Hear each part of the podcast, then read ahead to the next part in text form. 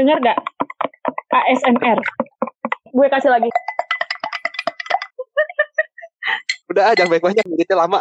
Gue pikir-pikir, kata teman-teman gue kenapa namanya ruang refleksi, nggak ruang relaksasi. Nah itu waktu itu kan gue ngomong Kayak tempat pijet ruang refleksi. iya ya. Yaudah, yaudah, itu boleh tuh dimasukin. Ya udah yuk kita kita masuk yuk rekaman. Yuk. Yuk. Gue tuh sempat mikir tahu sebenarnya tuh di awal episode kita itu pasti kayak ada bloopers kecil lagi tuh kan entah ada eh, suara Nurfa sama datang di Joyful Me atau suara Nurfa yang tiba-tiba banting pintu kalau nggak salah satu episode ya nggak sih Atau suara Nurfa, atau suara Nurfa. basically yang ngebuka kan lu gitu Loopersnya gue. Terus sisanya udah suara OT doang ngejelasin. Gue Terus- cuma nimbrung dikit. Ini tuh udah jadi running joke dari episode pertama gitu nih pendengar pada bosen gak sih sebenarnya gue bingung deh sebenarnya tuh kayak yang kayak begitu tuh menarik perhatian pendengar kah atau malah pendengar kayak eh enggak enggak denger dah Kayak, ih apaan sih? Apaan sih? Jadi eh, sebenarnya kenapa dibuat kayak begitu tuh emang konsep kita aja kayak tiga orang yang so kenal so deket kayak temenan gitu saling ngobrol aja satu sama lain tentang share Hmm. pengalaman mereka. Jadi makanya lebih santuy, lebih cringy mungkin dan ya ya begitu jadinya. Karena aslinya itu, ini tuh fake. Kita tuh nggak deket sama sekali. Nih, bentar-bentar nih. Jadi untuk para pendengar, halo, eh, selamat datang di joyful.me lagi di episode ini kita ngobrol tentang em, tujuan episode ini adalah kita itu ingin merefleksikan kembali apa aja sih yang kita telah dapat selama kita ngomongin soal kecemasan, meditasi, mindfulness, kebahagiaan dan lain-lain. Tapi di sini Nurfa malah tiba-tiba ngebuka kartu gitu. Gimana sih Nur? Ini tuh, ini tuh skenario sih semuanya. Karena gue nggak pernah ngobrol sekalipun sama OT di kampus. Iya, gue jujur aja, gue tidak mengetahui eksistensi keberadaan Nurfa kalau misalnya nggak ada Rania gitu. Kalau gue sama Rania kan kita emang eh, sering Sekelas. sekelas gitu ya. Gue jadi PJ dan ketua kelas di beberapa kelasnya Rania gitu. Jadi udah tau lah. Nah, Nurfa ini entah dari mana tiba-tiba muncul gitu. Gue juga nggak tahu eksistensi OT kalau Rania nggak nyebut, ayo kita program sama OT. Siapa OT kata gue? Organ Jadi tunggal apa apa nih? gue mempertemukan kalian berdua ya. iya. Ya jadi tuh Rania tuh jembatan gitu. Jadi kalau ditanya apa fungsi Rania di podcast ini kan ada beberapa yang gue nggak tahu deh ada yang komplain sama lu atau enggak yang kayak Rania kok suaranya kecil ngomongnya dikit banget ya ini fungsi Rania itu kalau gua sama Nurfa ditaro berdua di satu tempat yang sama yang ada tuh kacau semuanya Karena dua-duanya pengen ngomong ya nggak? itu satu Berarti gue yang mempertemukan kalian berdua. Rania jadi jembatan. Iya, Rania jadi jembatan gitu. Em, jadi kita kan udah apa buat konten lebih dari sebulan gitu. Kayaknya ada enaknya kita itu saling merefleksikan kembali deh. Kayak misalnya nih kan di beberapa episode yang lalu kita sempat ngomongin soal mindfulness dan kita udah coba memberikan panduan meditasi gitu. Nah untuk yang nggak tahu orang yang mem- yang membawakan panduan meditasi itu si Nurfa tahu ya nggak Nurfa? Iya, eh, karena emang suara gue di situ merdu, merdu, merdu, merdu, merdu indah ala-ala Gita Gutawa ya. Lembut ya teh. Udah kayak cocok lah gue bisa jadi penyiar radio kayaknya gue di situ. Ya gue cukup surprise ketika gue denger suara lu Nurfa. Itu bener-bener beda banget sama suara lu yang ada di episode biasa kita gitu.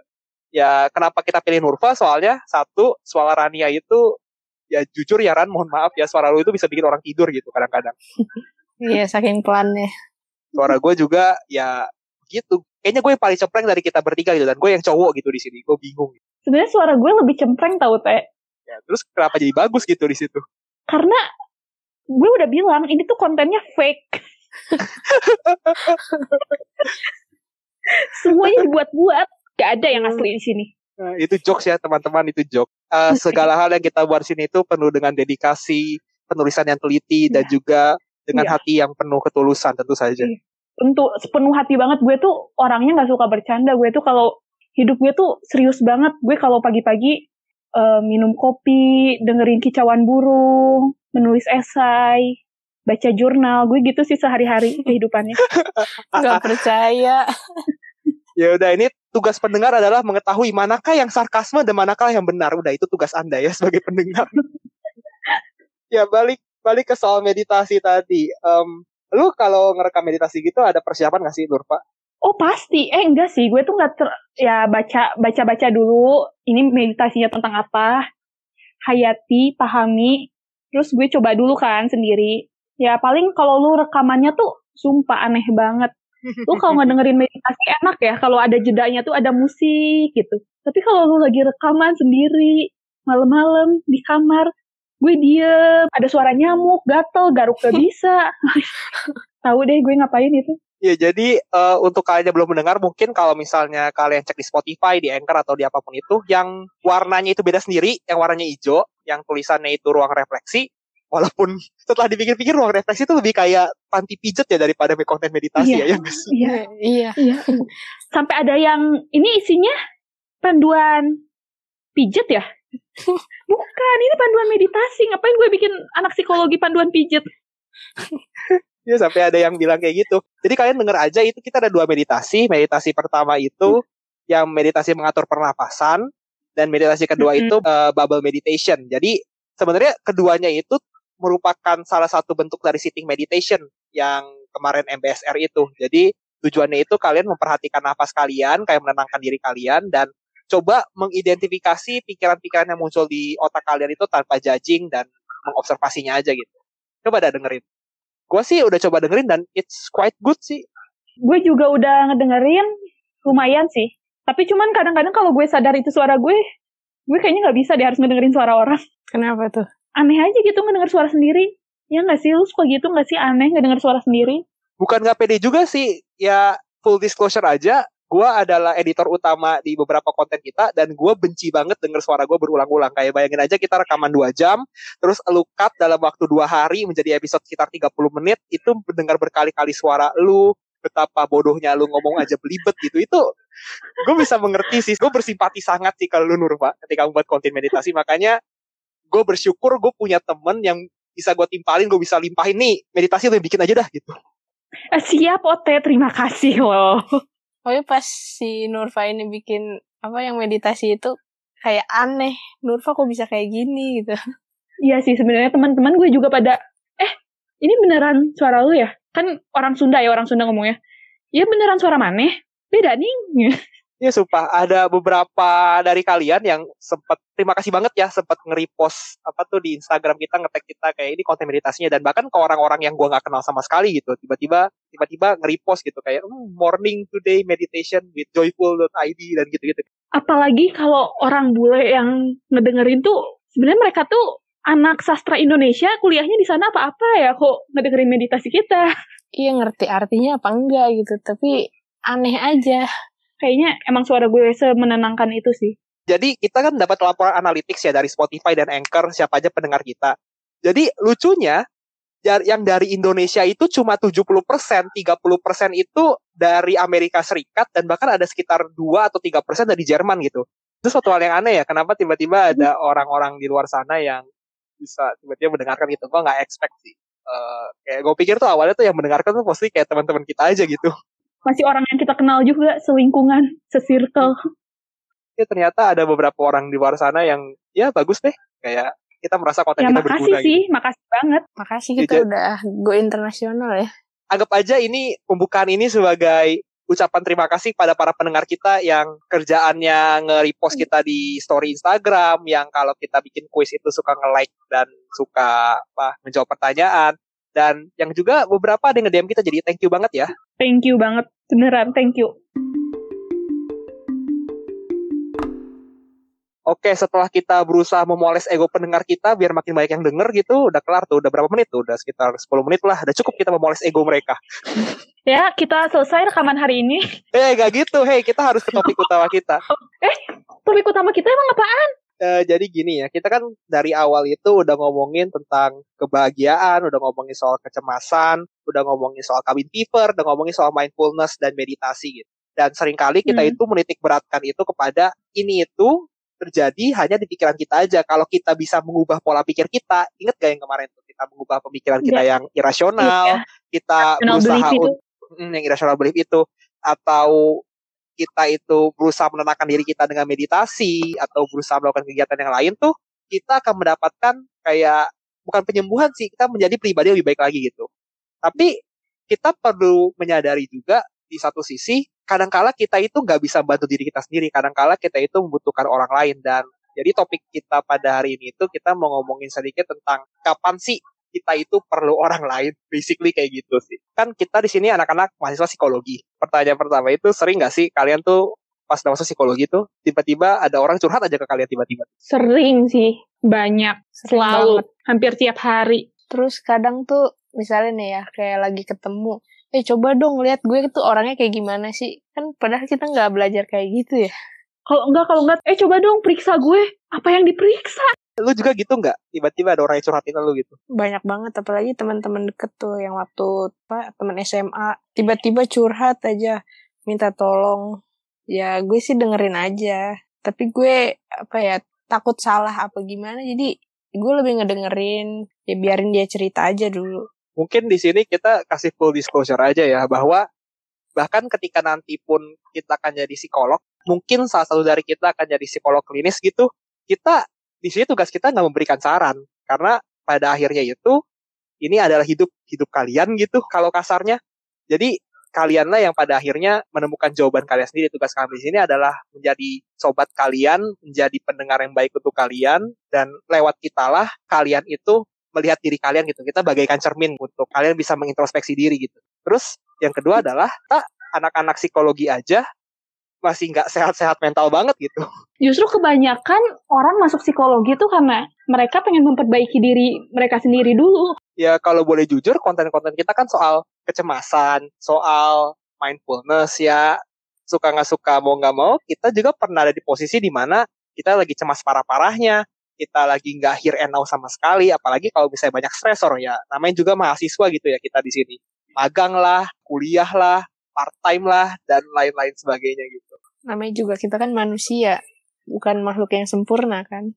Ya, jadi kalau kalian berada di posisi yang lagi down dan lagi benar-benar parah banget, gue nggak bilang itu normal, tapi kita bisa mengerti bahwa kita pun di sini ada di posisi kalian gitu. Kita nggak mau memberikan impresi bahwa karena kita bikin konten psikologi kayak apa itu kecemasan, apa itu mindfulness, kita bukan expert sama sekali di bidang ini gitu. Dan kita pun masih sering jatuh dan sering kesulitan gitu. Oke, jujur dah dari kalian bertiga. Apakah kalian merasa kalian udah mindful dalam kehidupan kalian sehari-hari? No, Enggak. kadang sih, Iya. enggak sih. Eh, Enggak tahu deh, aduh bingung. Kadang iya, kadang enggak. Sebenarnya gue tuh nggak mindful, tapi terkadang kalau gue sadar gue selalu pengen mencoba untuk mindful. Dan itu kayaknya pola pikir yang baik deh. Kayak kemarin waktu kita ngomong meditasi, gak ada salahnya tiba-tiba kita kepikiran sesuatu, trauma kita di masa lalu mungkin, tiba-tiba kita khawatir, itu ada perasaan-perasaan yang normal gitu. Ada alasan kenapa perasaan cemas, perasaan takut, dan perasaan bimbang itu hadir di otak kita. Kalau kita nggak cemas, kalau kita lagi mengejar deadline laporan, ya itu laporan nggak akan kelar-kelar pada akhirnya. Kita nggak ngeri kita akan selesai gini kapan laporannya. Itu ada gunanya, tapi kecemasan yang berlebihan itu yang bermasalah. Jadi ada baiknya kalau perasaan-perasaan itu muncul, tidak apa-apa kenali perasaan-perasaan itu, sadar bahwa oh sekarang gue lagi cemas, oh sekarang gue takut. Perasaan sedih, perasaan cemas, eh, sakit, perasaan pokoknya yang agak negatif muncul tuh, ya udah mau gimana lagi nikmatin aja. Justru dengan hadirnya emosi-emosi kayak gitu, itu yang bikin mendewasakan lo. Lo nggak akan tahu rasanya bahagia kalau lo nggak tahu rasanya sedih. Karena itu tuh udah termasuk ke dalam emosi yang ada dalam diri kita. Jadi orang kadang ada yang seneng, ada yang sedih. Lo tuh nggak bisa tau mau memilih gue sekarang pengen ngerasain seneng gue sekarang pengen ngerasain sedih emosi tuh nggak bisa kita pilih maksud gue ya udah lo rasain aja lo nikmatin aja karena itu bagian dari hidup Jadi salah banget kalau misalnya kita bilang, oh gue nggak boleh sedih nih, oh gue nggak boleh cemas nih. Kita nggak bisa memilih kenapa kita merasakan tersebut. Yang kita bisa lakukan adalah mengetahui, oh sekarang gue sedih, sekarang gue ngapain ya. Dan itulah hal yang tersulit. Kita tuh nggak tahu harus ke mana. Kayak kita merasa terisolasi, kita merasa sendirian, dan kita merasa seakan-akan tidak ada yang peduli dengan kita. Nah, kalau kalian ada merasa di titik itu, tidak baik eh, kita itu merasa kalau diri kita itu tidak ada yang peduli gitu sama kita. Kalau misalnya kita pengen nangis gitu, ya udah nangis aja, jangan ditahan. Karena itu wajar dan apa ya? Kalau orang emosinya semakin ditahan itu suatu saat bakal jadi bom waktu sendiri buat diri dia sendiri gitu. Bisa membahayakan diri dia ke depannya nanti kayak gimana. Jadi kalau kita pengen nangis, ya udah nangis aja, jangan ditahan. Tapi suka malu kak kalau nangis. Gimana dong? Ya senyamannya aja, pengen nangis misalnya nggak mau dilihat orang, ya udah nangis di kamar. Tapi suka kedengeran ya. kak sama orang rumah ada yang ngetok nanti. ah ya. Gini, Nurfa itu bermain seakan-akan menjadi devil's advocate. Gitu. Nurfa ngomongin tadi adalah perkataan-perkataan yang muncul di otak kalian, at least di otak gue gitu ya. Ketika gue tuh lagi sedih-sedihnya, cemas-cemasnya, tapi merasa kayak gue nggak bisa nih mengekspresikan ini.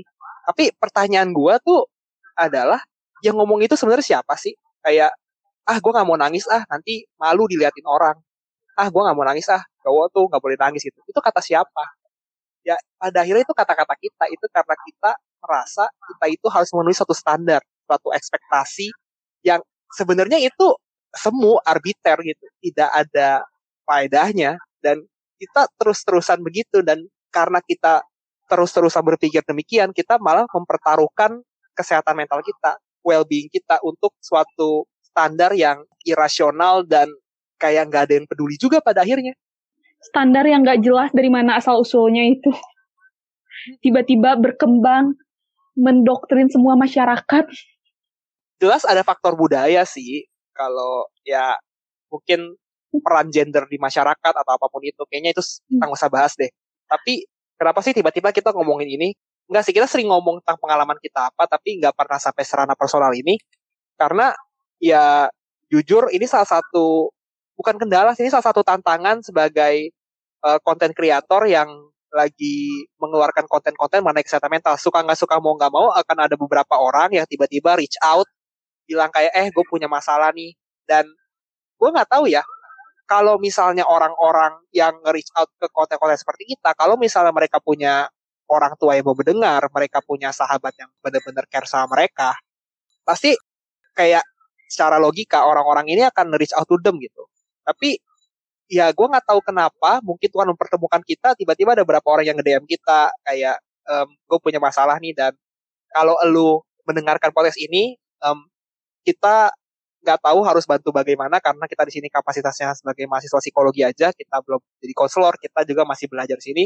Tapi um, I hope you are fine out there gitu. Dan thank you banget telah memberikan inspirasi untuk ada episode ini gitu jadi ini benar-benar satu hal yang benar-benar kita harus address gitu. Kita bisa aja kelar konten yang kecemasan, meditasi dan lain-lainnya udah kayak stop ya udah gitu. Kita udah kelar semua konten kita tapi I think we should address this gitu.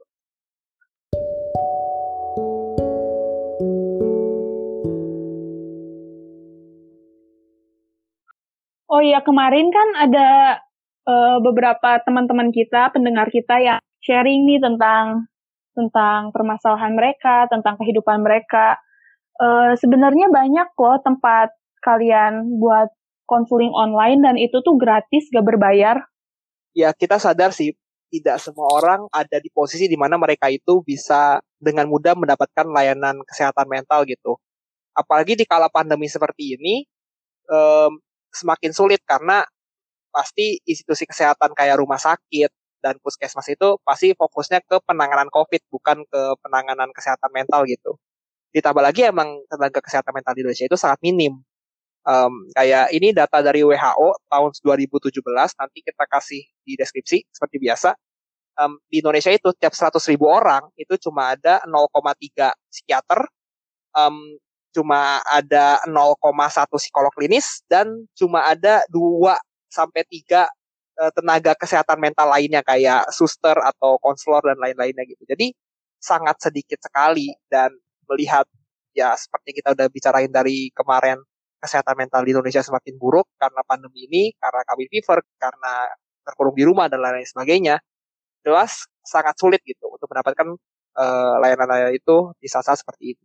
Eh, jadi kalau setahu gue ya, kalau yang konseling online yang istilahnya tuh terjamin lah itu ada namanya ibunda.id Instagramnya itu terus ada juga namanya Alpas Alpas apa gitu lupa deh pokoknya namanya Alpas nah itu bisa kalian konseling online lewat situ dan ada pilihannya juga apakah kalian pengen konselingnya milih online atau tatap muka itu tergantung dan kalau yang sendiri. online gratis ya iya gratis. Ada juga sih yang bayar.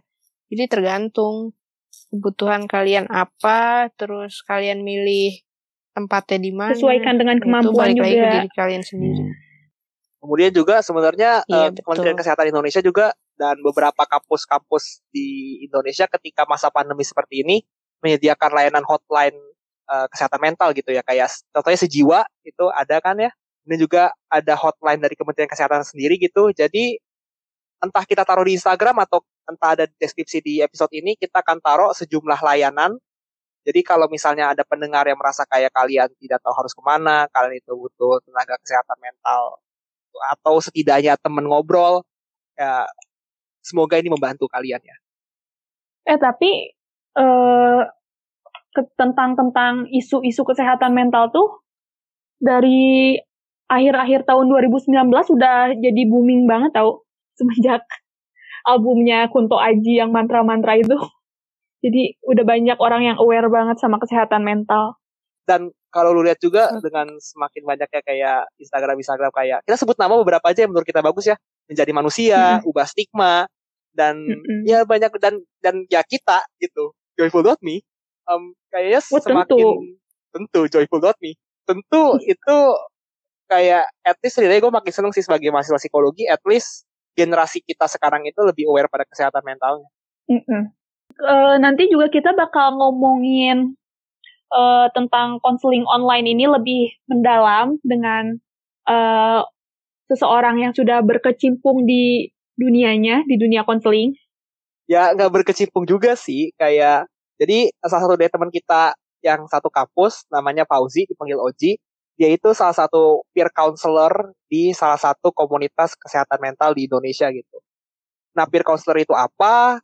Peer counselor itu basically um, mahasiswa-mahasiswa psikologi yang ada di tingkat akhir itu yang sudah ikut mata kuliah konseling dan ikut pelatihan dan pembinaan mereka itu menjadi teman curhat eh, atau menjadi konselor pemula yang tugasnya itu adalah menjadi tempat untuk orang-orang yang misalnya butuh teman ngobrol, ingin curhat, butuh melampiaskan unek-unek mereka dan mereka ada untuk mereka gitu.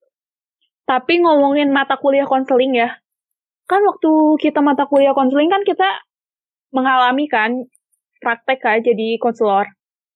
Dan sumpah ya jadi konselor tuh sesusah itu. Susah banget buat ngedengerin cerita orang Susah tanpa kita banget. Enggak sebenarnya ya dengerin itu mudah. Cuman apa ya takut ngejudge-nya itu loh yang bikin perasaan Iya, kadang-kadang kita tuh- takut salah. Ah, susah banget gitu ngedengerin orang Mm-mm. kayak tanpa kita menjudge ngomong oh emang lu nya yang salah pengen kadang-kadang kan kita pengen ngomong gitu ya gergetan tapi kan iya nggak boleh Iya, kita itu mesti memegang pada kode etis juga satu. Terus yang kedua itu Hmm. ya sebenarnya tugas kita itu kalau misalnya kalian jadi teman curhat atau bahkan nanti ketika jadi konselor, hal pertama yang kalian harus lakukan itu adalah membangun hubungan yang baik dengan lawan bicara kalian dan itu pertama kali dilakukan dengan menjadi pendengar yang aktif dan pendengar yang baik gitu. Kita ada untuk dia, mendengarkan dia dengan penuh atensi dan kayak dia merasa dihargai aja itu udah langkah pertama untuk orang itu jadi nggak stres, jadi tidak cemas dan bebannya jadi hilang gitu. Ya dan buat gue sendiri untuk menjadi pendengar yang baik itu sangat sulit dilakukan karena lebih mudah untuk berbicara tahu daripada mendengarkan tapi gue tuh jujur ya emang banyak banget tau orang yang selalu ngomong eh gue pengen curhat tuh pengen curhat sama lu soalnya lu tuh Ngomong kayak apa? orang gak punya masalah Iya tahu orang ngiranya lu dari- santai banget seolah-olah nggak ada masalah. selalu dibilang orang yang gak ada masalah tau tapi ya emang apa gitu yang harus dipermasalahin? Ya hidup jalanin aja. Soalnya kalau lu Hmm. yang teteh tadi nih apa? Apa? Kayaknya lu pernah nge-share di SG. Lo nge-share kalau lo itu nanggepin masalahnya ya nggak usah dipikirin Ya, karena terus kata gue- Ntar kan gue pernah ngalir gitu nge-share aja. soalnya Iya gara-gara sih? banyak kan yang kayak eh gimana sih pengen ngadepin gue galau tuh? Pengen biar menghadapinya kayak gimana? Soalnya ngelihat lu tuh hidupnya ya gitu tenang-tenang aja kata gue ada empat cara kalau gue selalu lagi sedih yang pertama jalanin Yang pertama jalanin, Apa tuh? kedua asikin, ketiga lupain, yang keempat ketawain. Ya kan jadi Iya, jalanin aja. aja. Kalau lu nggak dipikirin jalan ya nggak akan pernah itu. maju. Ya udah, rasain aja. Kan nggak ada yang abadi di dunia itu. Iya, perasaan sedih juga nggak akan abadi. Iya, Ntar juga ada saatnya senang.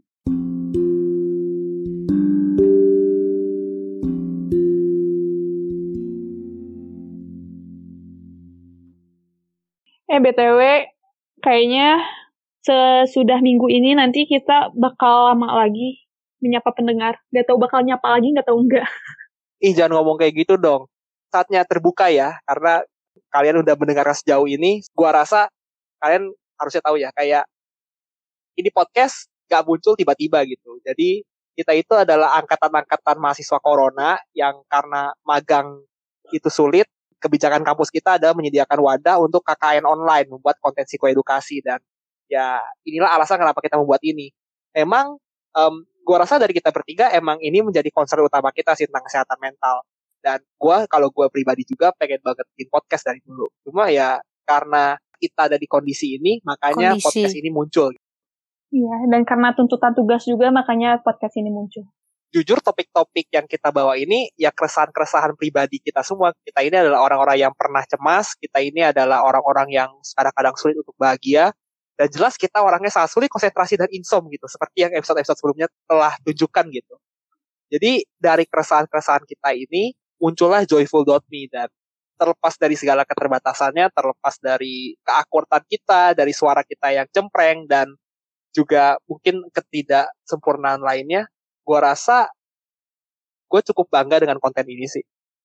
Gue juga sih, gue nggak nyangka sih gue bisa, pembicaraan gue bisa ser, se berfaedah ini. gue juga nggak nyangka kalau kita bisa bikin kayak gini loh wadah buat berbagi ke orang lain buat bisa didengar sama orang Iya.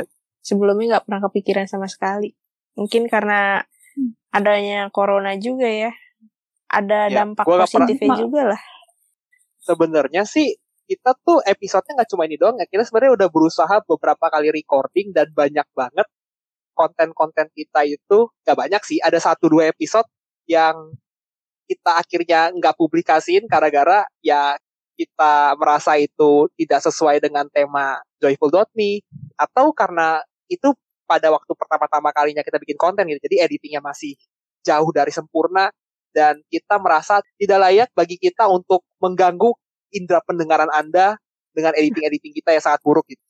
Jujur kita nggak tahu sih apakah kita bisa terus untuk em, mengeluarkan konten seminggu sekali terus menerus gitu. Karena ya kita di sini adalah mahasiswa-mahasiswa tingkat akhir yang ya kalian tahu sendiri lah kesibukannya seperti apa. Em, Tapi ya gue akan berjanji at least akan ada satu atau dua episode yang keluar setelah episode ini. Yang pertama tadi kita udah sempat singgung eh, percakapan gua dengan salah satu teman kita yang peer counselor itu akan jadi episode yang akan spesial gitu. Gua harap kalian mendengarkannya. Dan mungkin ada satu dua episode lagi gitu yang akan muncul di bulan September. Jadi pikir-pikir kalian pengennya joyful.me terus berjalan apa gimana? Gue mau sih, ini mau sih gue mau diterusin. Kalau bisa tiap hari kita siaran. Gila. Tiap hari kita tiap malam siaran. Gak usah gini, yang ngedit gua gitu loh. ya udah kalau misalnya kita kita lihatlah ke depan ya kalau misalnya kita sanggup buat ngelanjutin joyful.me ini ya kita lanjut tapi kalau enggak kita skip dulu Jadi ya kapan. mungkin kalian tidak akan mendengarkan kita selama beberapa minggu ke depan setelah episode ini keluar. Tapi kalau misalnya kalian berada di posisi yang buruk, ya biarlah suara-suara kita di Spotify, di Anchor dan di mana pun itu menjadi penyemangat kalian untuk menjalankan hari-hari. Tapi kalau gue jujur pengen sih, pengen dilanjut. Ya walaupun gak seintens sekarang, tapi gue masih pengen sih membahas tentang iya isu-isu terhangat ya gue juga mau dikupas dengan tajam silet.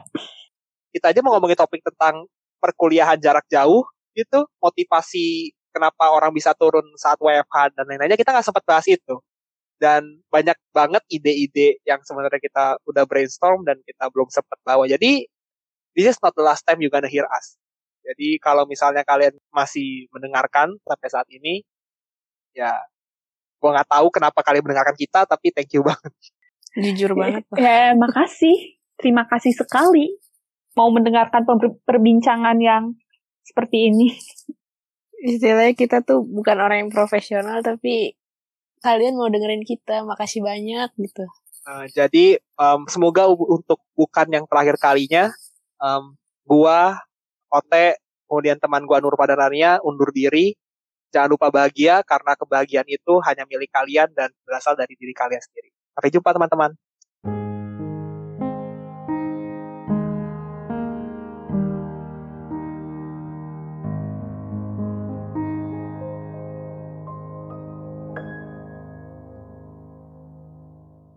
Bila ada sumur di ladang, boleh kita menumpang eh mandi. ya, Al, jangan gitu kan ya Bila ada umur panjang, boleh kita berjumpa lagi. bloopers terakhir ya Apa tuh masukin aja.